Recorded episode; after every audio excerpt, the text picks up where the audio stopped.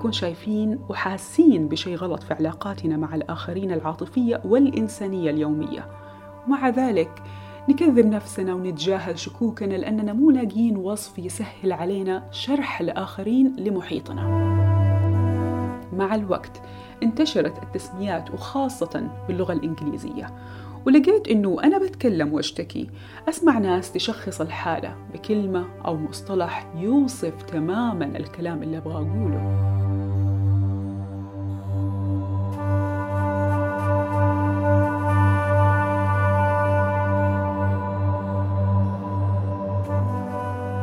في حلقتنا اليوم من عين العقل راح نتناول أبرز هذه المصطلحات والتكتيكات المستخدمة واللي أكيد مرت عليكم في منشورات مواقع التواصل الاجتماعي وصارت إلى حد ما مألوفة.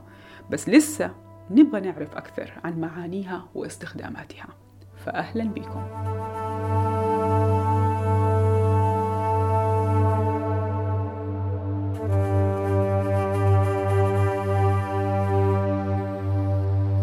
أهلا وسهلا بك مروة كرورة خبيرة التنمية البشرية في حلقة جديدة من برنامج عين العقل. في الحلقة الماضية تعرفنا على اضطرابات شخصية ترتبط فيها بشكل أو بآخر خصال وطبائع أحيانا ما نقدر نشرحها. لذلك بدأنا نسمع مصطلحات زي التلاعب بالعقول والشبحية وضخ الحب وغيرها. أول شيء خليني أسألك السؤال اللي ختمت فيه حلقتنا الماضية. هل لما أقول آه، هذا الشخص بيتلاعب بعقلي أو بي أو تجاهلني من منظور الشبحية اللي هي ال ghosting آه، فهذا يعني أنه عنده اضطراب من الاضطرابات اللي ذكرناها في الحلقة الماضية أو لا؟ هو طبعا اضطراب سلوكي. بس هل الاضطراب السلوكي ده representation أو آه، انعكاس لمرض نفسي أو مرض عقلي وارد. بس بس مش بالضرورة. بالضبط كده مش بالضرورة. لأن السلوكيات اللي أنت بتتكلمي عليها دي آه، يا ميتة هي coping mechanisms. سلوكيات إحنا ممكن جدا جدا نكون اتعلمناها في الصغر بسبب آه، شدائد مرينا بيها صرامة البيئة اللي إحنا تربينا فيها أو نشئنا فيها آه، بسبب نوع من أنواع آه، جانب من جوانب شخصيتنا اللي اللي إحنا آه، كرهناه أو ما حبيناهوش أو كان مصدر عار بالنسبة لنا. فهي ليها أسباب كتيرة جدا جدا. منهم إني أكون مريض نفسي. يعني ممكن أكون شخص بأعمل يعني بي بيتجاهل شخص بدون ما أقول له إنه هي مو مش بس في علاقات الحب هي بشكل عام في الحياة أحيانا حتى في الشغل يا. صح. فممكن أكون بعمل هذه الأشياء بس تكون هي مجرد خصال سيئة في داخلي مش بالضرورة أكون عندي فعلا اضطراب. هذا اللي أفهمه. طبعا. مم. طبعا. وبالتالي أنا لو بعمل جوستنج مثلا أو بعمل آه يعني بتعامل بتجاهل تام مع زميل في العمل مم. كأنه لم يكن ده سلوك أنا تعلمته somewhere. مم. مم. ومعظم هذه السلوكيات بنتعلمها في سنين التنشئة مم. بس آه كنت أتكلم مع صديقة من يومين كانت بتقول لي إنه بالنسبة لها الابتعاد بدون تبرير أفضل من الإرسال ومضايقة الشخص يعني هي تشوف إنه إذا سحبت على الشخص آه، أفضل من إنها تجرح مشاعره وتقول له سوري وأنا ما أبغى أتعامل معك فهل للشبحية أو للغاستنج حدود أو عادي ممكن تكون لها إيجابيات أحيانا. لا أنا لا أجد لها إيجابيات نهائيا لأن صاحبتك اللي أو صديقتك اللي بتتكلم هي عندها السلوك المخرب اللي إحنا بنتكلم عليه اللي هو ال avoiding. يعني أنا تجنبية. وبالتالي هي في معظم الأحيان نشأت في بيئة الكونفرونتيشن أو المواجهة أو المصارحة غير مقبولة فكان التجنب من أروع الأساليب آه، فاعلية في الصغر. وبناء عليه استمرت في سنين شبابها ونضوجها باستخدام نفس الأسلوب ولكن مع أفراد بدون سلطة عليها فأفراد مساويين ليها فما بقاش سلوك مجدي بل بالعكس هيتحول لسلوك سلبي. هذه ال ال يعني هي أكثر من مصطلحات الآن. إحنا بنتكلم عن تكتيكات في التعامل. فإحنا عندنا ال gaslighting اللي هو التلاعب بالعقول عندنا الشبحية اللي هي ال ghosting إيش في أشياء كده تتذكريها؟ ممكن تشرحي لنا هي أكثر. okay. في أول حاجة الإكراه. ساعات كتيرة جدا جدا بنلاقي نفسنا محطوطين في وضع إن الشخص التاني بيكرهني على فعل شيء ما. وبيبدأ يهددني يستخدم نقاط ضعفي يستخدم مشاعري يستخدم آه، أحاسيسي يستخدم رحمتي يستخدم صفاتي الشخصية علشان أحقق حاجة من اللي هو طالبها. أو كمان الإكراه ساعات يا ميسة بيكون في domestic violence تلاقي شخص لو بلغتي هعمل فيكي لو قلتي هسوي فيكي وبالتالي تلاقي عدد من التهديدات داخل سلوك أو تكتيك الإكراه. التكتيك الثاني اللي هو ال compassion fatigue أو إرهاق اللي ناشئ عن التعاطف. ساعات كتيرة قوي من كتر ما بنتعاطف مع الآخرين بنستنزف عاطفيا. ومن كتر ما إحنا بنتعاطف مع الآخر الآخر بيعتبر إن ده حق مكتسب بيه. إني أنا أعمل كل حاجة وأنفذ كل حاجة وأقدم كل هذه التنازلات. الاعتداءات الصغيرة أو ال micro aggression أنا أنا ما ضربتكيش ولا أهنتك ولا بهدلتك بس قلت لك كلمة كسرتك كسرت عينك قدام الناس. أو عملت فعل أهانك. ممكن يكون الشيء لفظي ممكن يكون سلوكي ممكن يكون جسدي. همشت شخص عملته كأنه مش موجود. كمان ليه آثار ضارة جدا جدا جدا. وممكن نكون بنعمله عن غير قصد وعن غير وعي ولكن ال micro aggression بيكسر الذات وما بيخلينيش أقدر أكمل بشكل إيجابي في العلاقة اللي أنا موجود فيها. ودي طبعا لو هي زواج آه، أسرة عمل أو حتى في المجتمع بشكل عام.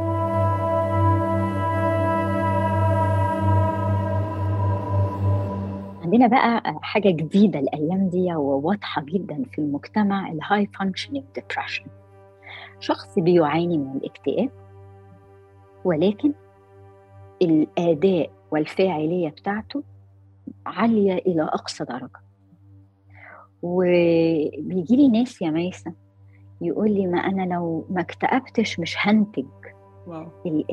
الحالة اللي أنا موجود فيها السلبية هي اللي بتخليني to move forward فأنا driven أو بتحرك بدرجه عالية جدا من آه، إهمال الذات آه، التقليل من الشأن.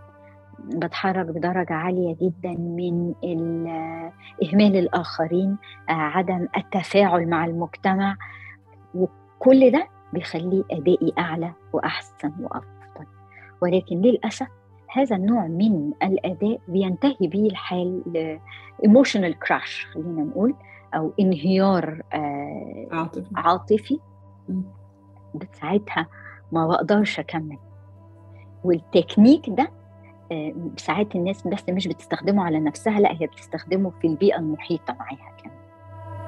التكنيك اللي بعد كده ال toxic masculinity وأظن إحنا في المجتمعات العربية دي عندنا يعني حدث ولا حرج اللي هي الذكوره السامة. بالضبط كده. إن كل حاجة في الدنيا متاحة ومقبولة وميسره آه، لإني رجل كل شيء مفروض تكون الرجل فيها يت... دي من ناحية إن إحنا آه، كله مسموح للرجل. وكل في بعض الأشياء غير مسموحة للراجل فالراجل مش مفروض يكون انفعالي آه، أو عنده مشاعر الراجل المفروض ما يبكيش ولا يب يعني يبدي مشاعره الراجل المفروض ما يكونش متعاطف لازم يكون صلب وثابت آه، في السن الصغير بقى ال toxic masculinity أو الذكوره السامه دي بتظهر في إيه بقى؟ الراجل هو اللي بيشرب سجاير وبيجرب مخدرات وبي have pre marital sex أو يعمل آه علاقات جنسية قبل الزواج. هو اللي بيوقع البنت دي وبيضحك عليها وبياخد منها اللي هو عايزه. كم من المفاهيم الخاطئة حول الذكورة. ودي برضو من الحاجات اللي طالعة موضة قوي قوي قوي tactics علشان خاطر برضو أنا بتكلم على generation Z علشان يوروا مدى تحكمهم وسلطتهم. أنا مستغربة بصراحة من الحلقة الماضية وأنت تقولي إنه جنريشن زد اللي هم طبعا من نهاية ال... من بداية الألفية صح؟ من 2000 وطالع. مزبوط مزبوط. أنا مستغربة إنه إحنا بنتكلم عنهم هم فيهم هذه الخصال بشكل كبير وواضح رغم إنه إحنا قاعدين نشوف جيل آه بيدعم حقوق أكثر بينفتح على مفاهيم جديدة في في المجتمعات صحيح. المدنية. فكيف بتكون صحيح. عندهم صفات من هذا النوع؟ هي دي المفارقة بقى يا ميسه لو تلاحظي إن هذا الجيل جيل اكستريمست غناء فاحش أو فقر مضجع. حرب هم هم نتاج هذا. التعقيد أو المنظومي أو الموجود في المنظومة. مم. إحنا لما بنتكلم في حاجة اسمها collective wisdom الوعي أو أو أو الحكمة الجماعية. هم نتاج مفارقات كبيرة جدا جدا جدا جدا. وده اللي مخليه يبقى عنده toxic masculinity وفي نفس الوقت بينادي بال equality ففي تناقضات في داخلهم. بالظبط. وفي تناقضات كبيرة جدا بسبب ال complexity اللي الجيل ده آه, آه، اتربى على إيديها خلينا نقول. الحاجة الثانية ال social media والانفتاح اللانهائي على المفاهيم ال ال يعني ال vast أو الكبيرة قوي قوي قوي قوي قوي وتبسيطها في post أدى إلى إن هذا الجيل عارفة هيت رن بياخد الحاجة ويجري بيها. مفيش عمق قد ما في سرعة ما فيش إدراك قد ما في وعي للموجود ده موجود بس هو ما فيش إدراك حقيقي وعميق للموجود. زي الفرق بين قراءة المجلات وقراءة الكتب. يعني ما بيدخلوا. في الشيء. بالضبط. والاثنين قراءة. ودي من التحديات اللي إحنا هنقابلها في الجيل ده ولكن برضه في نفس الوقت إحنا لا نغفل إن هم جيل آه، عنده انفتاح وعنده ثقافة risk takers إلى أقصى درجة عندهم طموح لا نهائي. فمهمتنا آه إن إحنا نبدأ نوازن بين هذا الجيل والجيل اللي قبله. وهنا بقى القيادة بتلعب دور آه طبعا. دور آه مفصلي. في استخدام هذه الإمكانيات وتشانلينج بالشكل الصحيح. م. وهنا أنا مش بتكلم عن القيادة المؤسسية بس لا أنا كمان بتكلم عن القيادة داخل المنزل وداخل المجتمع ومؤسسات العمل المجتمعي إن توري هذا الجيل إنه فعلا أنتوا عندكم إمكانيات ممتازة. التشانلينج أو التوجيه بتاعها مفروض يحصل آه، بشكل أكثر ادراكا وأكثر وعي. طب انت الآن شرحتي لنا كده مجموعة من المصطلحات أو المسميات وكنا في البداية تطرقنا لل ghosting وال gaslighting في كمان ال love bombing وفي بنشي يا آه وأنا تعجبني كمان يعجبني واحد من المصطلحات كمان ال mansplaining بالعربي صاروا يسموه الفلسجة من الفلسفة. ف بس ال love bombing ما تطرقنا له إذا ممكن تشرحي لي شوية عنه؟ لأنه شوي هو يعني لخبط إنه المفترض إنه جيد إنه الإنسان يظهر مشاعره بمبالغ أو بشكل واضح ولكن إيش الخطأ فيه؟ ال love bombing مشكلته إنه هو حقيقة ما بيعبرش عن مشاعر حقيقية. هو بينبع من خوف شديد من الفقد. فببدأ أنا اغدقك بالحب بشكل خانق بالنسبة لك علشان أنا خايفة. أفقدك. فتخيلي النهاردة أنا بحب ميتة she's my friend ببعت لها وردة على الشغل كل يوم ببعت لها رسائل إني أنا حابة أسمع صوتها وده على فكرة بيحصل وموجود. وفي نفس الوقت هبعت لها غدا علشان خاطر هي ما تغدتش وهبعت لها عشاء عشان هي ما تعشتش وهسمع إنها هي بتعمل shopping عشان عندها wedding هنزل أعمل لها shopping وأجيب لها آه، فستان وهكلمها آه، طول الوقت أقول لها وأعبر لها عن مدى حبي وامتناني لوجودها في حياتي. ميتة مش هتعرف تتعامل معايا لما تكون زعلانة مني. مش هتعرف توقفني عند حد لما أكون بتخطى حدودي والباوندريز الإنسانية بتاعت الصداقة. فكل ما بأغدق بحب غير واعي كل ما بيأثر على العلاقة سلبا في الحقيقة يا ميتة وبيكون indication واضح جدا جدا للخوف من الفقد. ومعظم الناس اللي بتعمل love bombing بيكون عندها حاجة بنسميها insecure attachment. وخاصة اللي عندهم ال insecure attachment دي جاية في نمط avoidance أو تجنبي. فأنا علشان أتجنب النقاش البناء أو خلاف البناء أو حتى الصراع البناء آه خلاص خلاص يا ميسة بقى ما تكلميش في المواضيع دي. أنا بحبك جدا جدا جدا جدا وأنا ما أقدرش أعيش. أيوة بس إحنا في كونفليكت لازم to get resolved. خلاص خلاص خلاص put it aside ونكمل أصدقاء ونحب بعض. فنعيش في وهم في ببل في فقاعة. exactly. هو أنا بقى عايشه في بابل بس ميتة مش قادرة خلاص هتفطس في البابل دي.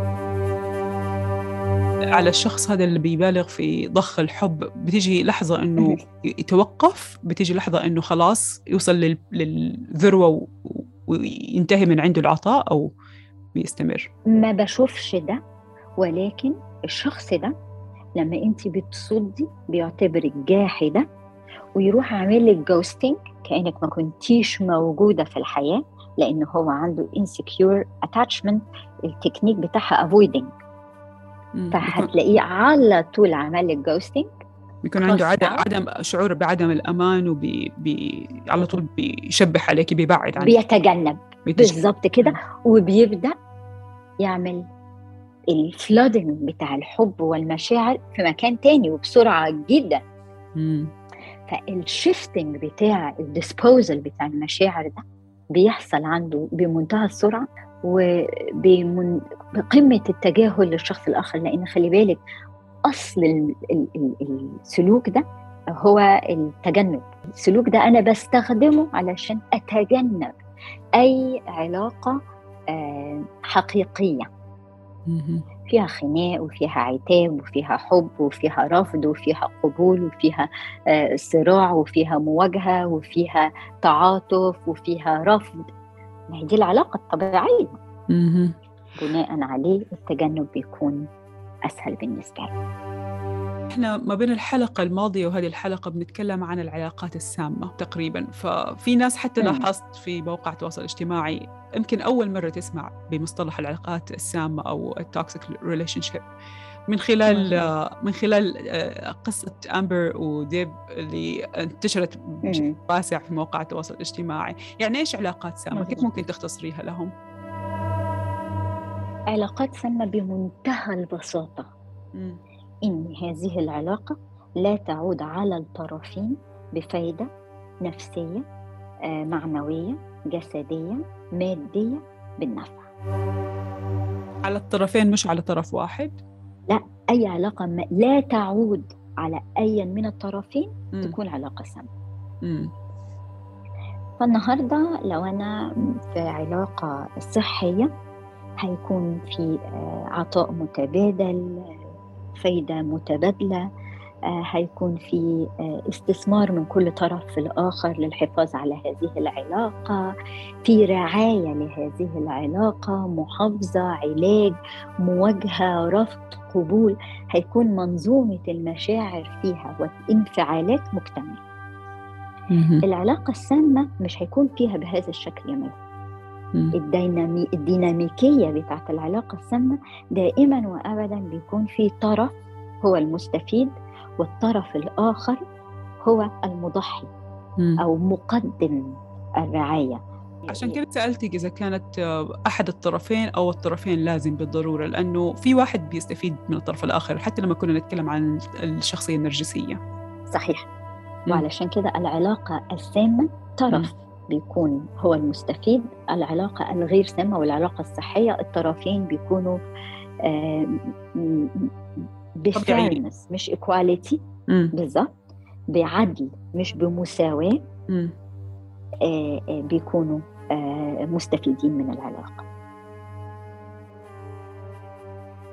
إحنا إيش دورنا في التفادي؟ من هذه العلاقات السامة. متى نعرف لما أكون في علاقة؟ بتعرفي أحيانا الواحد يكون ترى ماشي في العلاقة ومعتقد مع مثلا لما كنا نتكلم عن اللوف بامينج أو لما نتكلم عن النرجسية أو بصفات كثير أحيانا تبرري لأنك أنت ضحية في دور الضحية. ما أنت قادرة تشوفي هذا الشيء. أحيانا حتى الناس اللي من حولك بيطالعوا بس مو قادرين يتكلموا قد ما هم شايفينك أنت ماشية في هالموضوع. فكيف نقدر نتخلص أو ننتبه أو نقدر نروح حتى لاستشارة طبيب عشان نعرف إنه إحنا فعلا ضحايا؟ أول حاجة لازم نحدد منظومة علاقتنا يا أنا طول ما أنا علاقاتي عشوائية أدائي في حياتي هيكون عشوائي بالنسبة للعلاقات. كل علاقة لازم أحطها في الدائرة المظبوطة. الدائرة الأولى هي علاقات الدم أم أب ابن. دي علاقات لازم هتكون موجودة في حياتك. وهذه العلاقات لو موجودة في حياتك بشكل سام يعني أول حاجة تعمليها اللجوء للمختصين. لأن في هذا النوع من العلاقات لو حصل سمية في العلاقة شبه مستحيل إنك تقدري على انفراد بسبب المشاعر والارتباط والأحاسيس والتوقعات إنك تصححي هذا المسار بتاع العلاقة.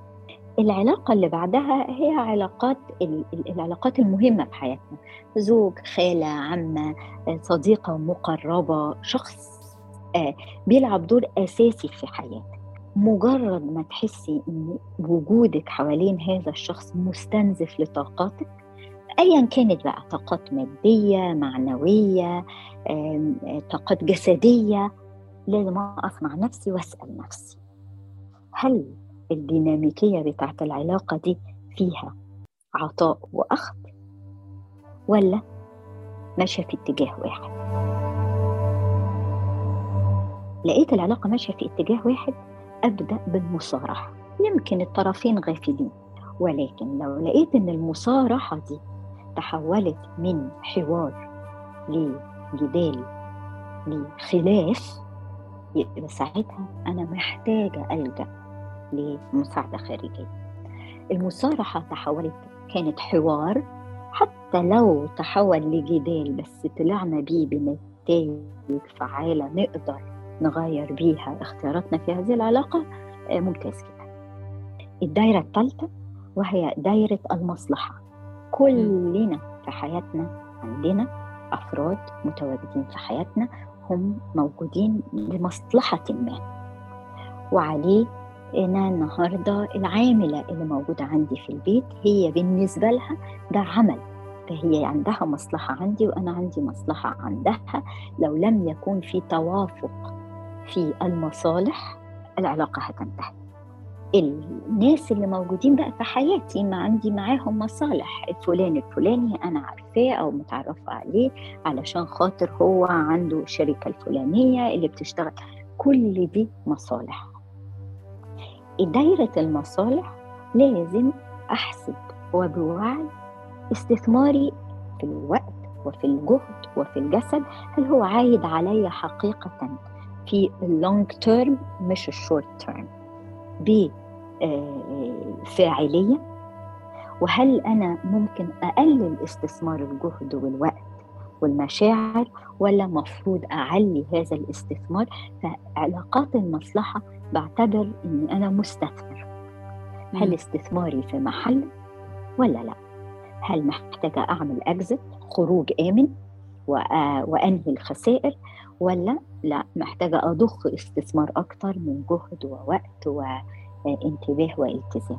فعلاقات المصالح آه، لو أنا واعية ليها وما بخلطهاش بعلاقات الصداقة هقدر أكون آه، عندي وضوح رؤية ليا أنا علشان أعرف أستمر.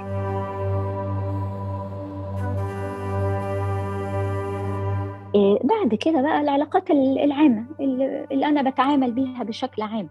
دخلت مطعم ما ينفعش إن ال waiter يعمل لي ghosting بأي شكل من الأشكال. فببدأ أتعامل بشكل بناء علشان خاطر ليا حقوق وعليا واجبات أنا بقوم بيها تجاه العلاقات العامة في حياتي. لما أجي أتكلم عن الشخصية النرجسية على سبيل المثال وهو ربما الكلام ينطبق على أكثر من نوع من الاضطرابات ولكن مرة من المرات قرأت إنه الشخصية النرجسية غالبا تكون الأم أو الزوج. يعني في الرجال بتتشكل في الأزواج وفي النساء بتتشكل في الأمهات. لما يكون الفتاة أو الولد ضحايا لأم نرجسية فهذا أكيد بيأثر عليهم وبيخليهم يكبروا وهم فيهم نزعات كمان خطأ لأنهم أحيانا بيرتجلوا. في التعاطي مع هذا الشخص فأحيانا بيتسببوا في ضرر نفسهم خاصة إذا ما استشاروا مختصين وهم المشكلة كلها إنه ما بيكونوا عارفين أساسا إنهم هم ضحايا شخص نرجسي لأن هذه الأم اللي المجتمع كله بيمدحها بيشوفها الإنسانة الفظيعة النزيهة فكيف كيف بي يعني بيقدروا يتخلصوا من الدائرة هذه المغلقة. أنا حتى قريت عن النرجسية أنه النرجسي شوية صعب علاجه لأنه هو أصلا ما راح يقتنع أنه هو نرجسي وما راح يروح للطبيب ولا راح يقبل زي ما أنت قلتي النقد أساسا.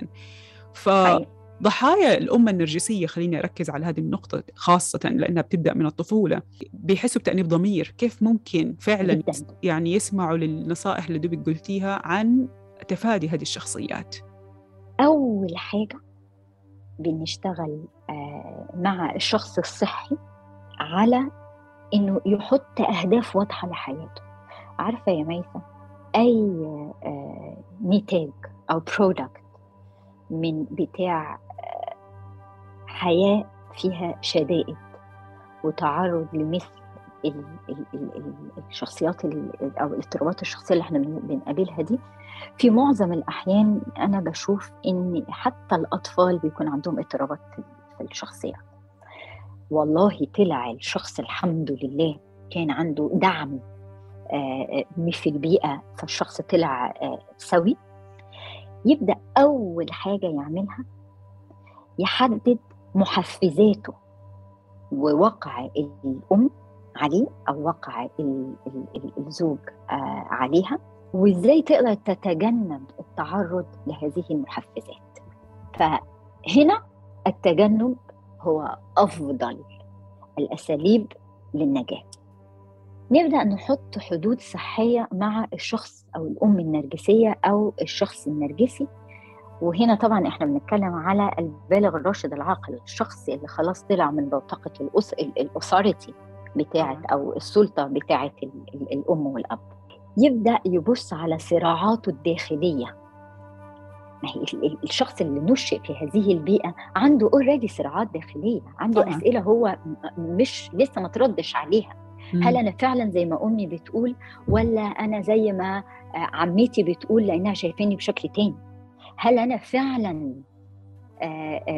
ما عنديش ثقة بنفسي ولا أنا عندي احترام لذاتي في صراع وفي تساؤلات لا نهائية داخلي مجرد ما يبدأ يرد على هذه الأسئلة هيلاقي كلاريتي في التعامل مع الآخر لأنه قدر يتعامل مع ذاته الحاجة المهمة جدا ممارسة التعاطف مع الذات. أنا النهاردة لازم أبدأ أتعاطف مع نفسي وأديها الحق إنها تحزن على السنين اللي أنا كنت عايشة في آه، مساحة من الأب النرجسي أو الأم النرجسية ولا أعرف ذاتي من خلالهم. أبدأ أعرف نفسي من خلال ذاتي البالغة الراشدة العاقلة الناضجة المكتملة. من الحاجات اللي بتفيد جدا جدا جدا تدوين اليوميات عن المشاعر.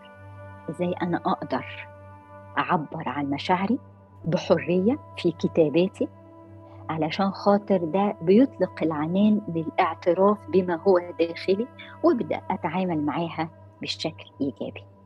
حاجة بقى آه، كمان مهمة ال social support. الابن أو وليد البيئة النرجسية محتاج external social support دعم اجتماعي خارجي. هل ده بقى لأني بنتمي لفريق رياضي.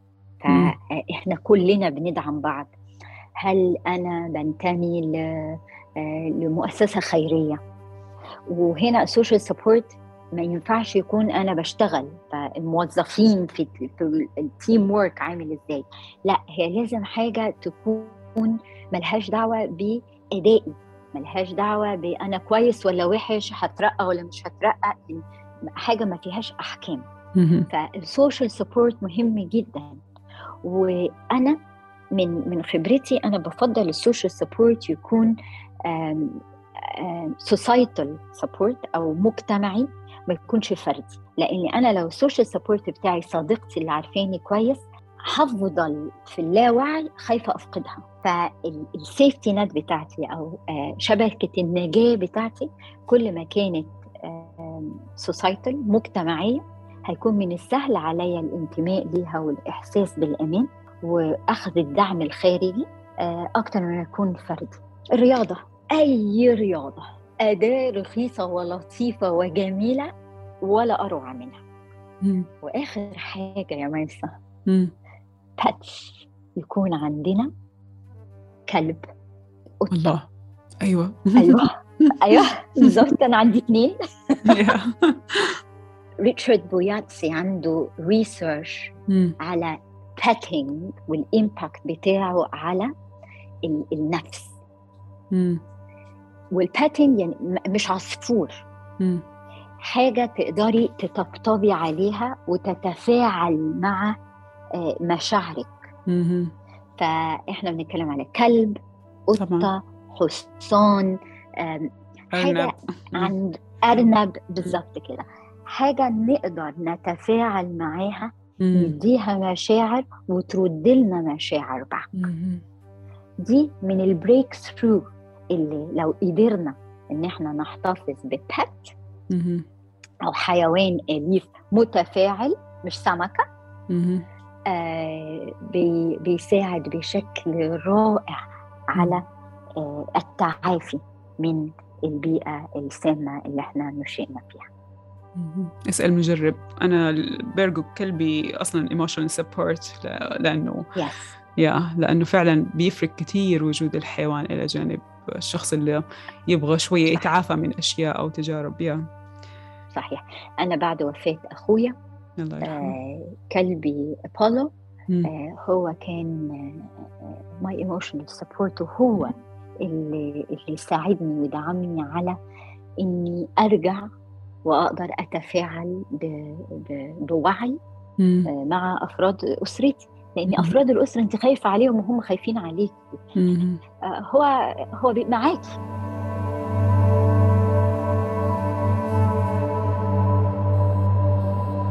مروة أنا أشكرك جزيل الشكر على على وقتك وعلى كل هذا الشرح الجميل اللي استفدنا منه. أنا دائما أشوف بوستاتك على الإنستغرام بس الآن كانت فرصة معك أكثر عن هذه المواضيع اللي بتطرحيها.